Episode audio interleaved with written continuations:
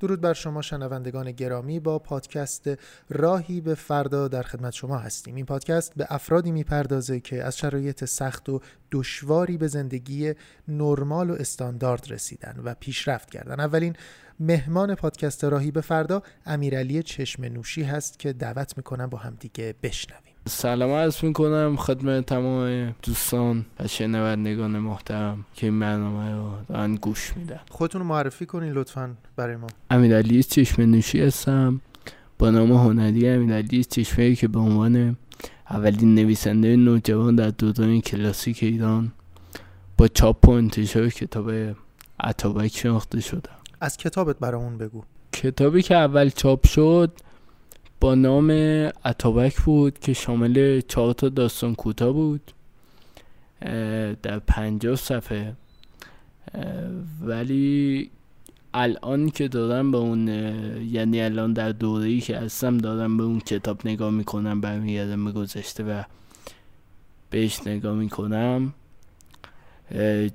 چیزی جز عوامانگی برام نداشت و به نوع یک دلقک بود در لباس مدرنیته.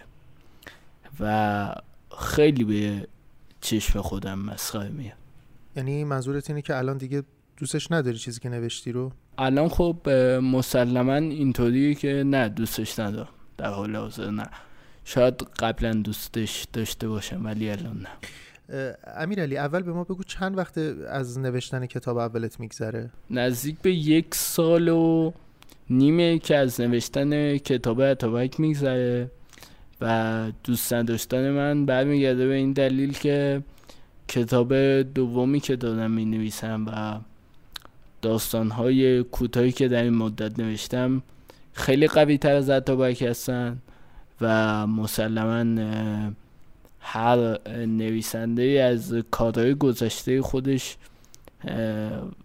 به خوبی کارهای حالش یا کارهای آیندهش زیاد خوشش نمیاد. یعنی منظورت اینه که این کتاب واقعیت رو منعکس نمی‌کنه؟ نه واقعیت رو که منعکس می‌کنه ولی از نظر ادبیاتی یا از نظر موضوعی که بهش پرداختم زیاد خوشم نمیاد. چون اون موضوع دیگه در قبل کاربرد داشته و الان کاربرد نداره و از نظر ادبیاتی یا ویراستاری اون کتاب خیلی باید بیشتر از این ها کار می‌شد روش بسیار خوب. برگردیم به زندگی و گذشته خودت. بچه کجایی؟ من مال فردیس کرس هستم و اینکه ایده اولیه تفکر نوشتنم در سال 91 به ذهنم رسید. سال 91 که ما شروع که من شروع کردم به نوشتن و خیلی زودتر از اینها باید کار می‌کردم شروع به کار کردم می‌کردم. اما یه سری زخمایی بود توی زندگی که باعث کم کاری می‌شد و اگر کمک های بنیاد کودک نبود شاید هیچ وقت این راه سنگین رو شروع نمی کردم حالا راجع به بنیاد کودکم بعدا حرف خواهیم زد اما می‌خوام بگم که همین زخمایی که میگی شاید باعث شده که تو کار بکنی. خب زخمای من چیزایی بودن که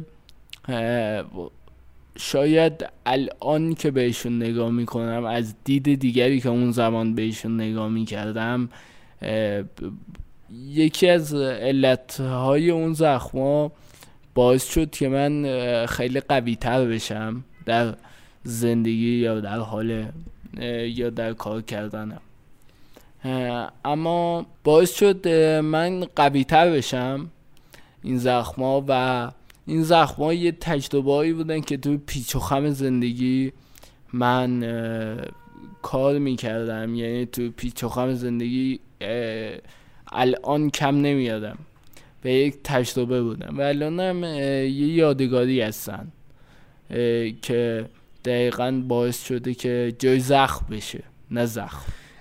چه چیزی تو گذشته بوده که اساسا تو رو به نوشتن وصل کرده؟ خب مسلما انعکاسی از زندگی من توی داستانا میاد و مشکلاتی هم که من توی زندگیم داشتم خب مسلما بخوای زندگی منو بینی و گذشته منو خب من کارگرزاده بودم. و این هیچ وقت باعث نمی‌شد که من آینده خودم رو یا آینده تاریخی خودم رو در نظر نگیرم. و همیشه به دنبال این بودم که به عنوان یک فرد اسمم در تاریخ موندگار بشه. اما زخمایی که من داشتم خب خیلی بودن. بیماری بود فقر بود و خیلی چیزایی دیگه. و یکی از علتهایی که اصلا من شروع کردم به نویسندگی این بود که من خیلی حرف داشتم. و کسی نبود که من این حرف ها رو بهش بزنم. تنهایی من بود. در انزوا در نظم به سر می بودم حالا چیزی از این به اصطلاح زخم ها یا مشکلاتت هست که توی داستان هات اومده باشه یا بخواد در آینده توی داستان هات بیاد؟ نه من هیچ وقت کارهای فنی تا نکردم. مثلا علاقه هم بهشون نداشتم. ولی خب بعضی وقتا مجبور بودیم که مثلا خیلی جا می‌رفتیم پیش دوستام کار می‌کردم با بای میستدم درسته. خود خودتم کار کردی یا کارگر بودی؟ کارگری کردی؟ یکی دو کار بیشتر نکردم. شاید بیشتر فروشندگی بوده. تو تاش فروشندگی بود. دیگه چه چیزایی هست که بخوای از گذشته بگی؟ چیز دیگه هم هست؟ نه. الان مهم نیست. شاید در آینده مهم باشه. شاید الان دلیلی نمی‌بینم که در باشون توضیح بدم یا صحبت بکنم. آها یعنی مثلا وقتی که کتاب های بیشتری نوشتی یا کتاب های بیشتری از چاپ شد؟ شاید بله. بسیار خوب. برگردیم به کتاب عطابک امیرعلی به ما بگو چند تا داستان این کتاب. کلا یکم در مورد کتاب واسمون توضیح بده لطفا. عطابک چهار تا داستان کوتاه بود که در اودیبهشت سال 98 به چاپ رسید در نمایشگاه بین المللی تهران. موضوع اولین داستان برمیگرده به 13 روز از زندگی خودم که با یه سری مشکلات داشتیم. اما یه کاراکتر دیگه هم بهش دادم.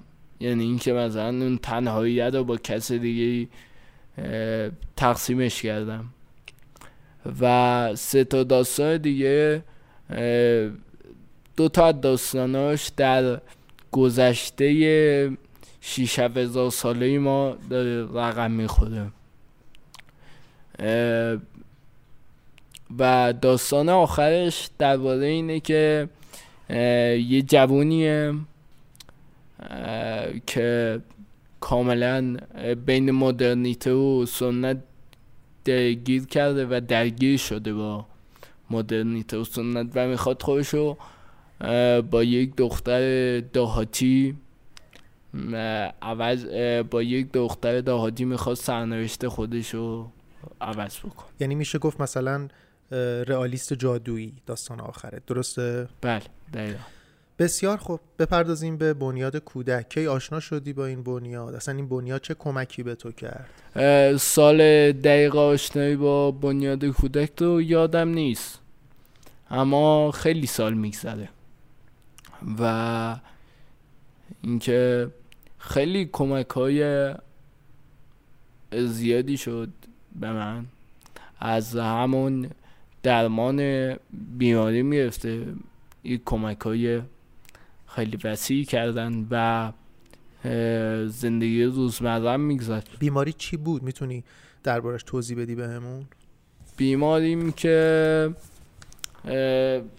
چون الان به بیماریم فکر نمی کنم نگرانش هستم و اما بهش فکری نمی کنم به خاطر همین دوست ندارم کسان دیگه هم بشنون ازش. خب شنوندگان گرامی قسمت اول از گفتگو با امیرعلی چشم نوشی رو با هم دیگه شنیدیم. در قسمت بعد گفتگوی پایانی رو با این نویسنده جوان خواهید شنید. خدا یار و نگهدارتون.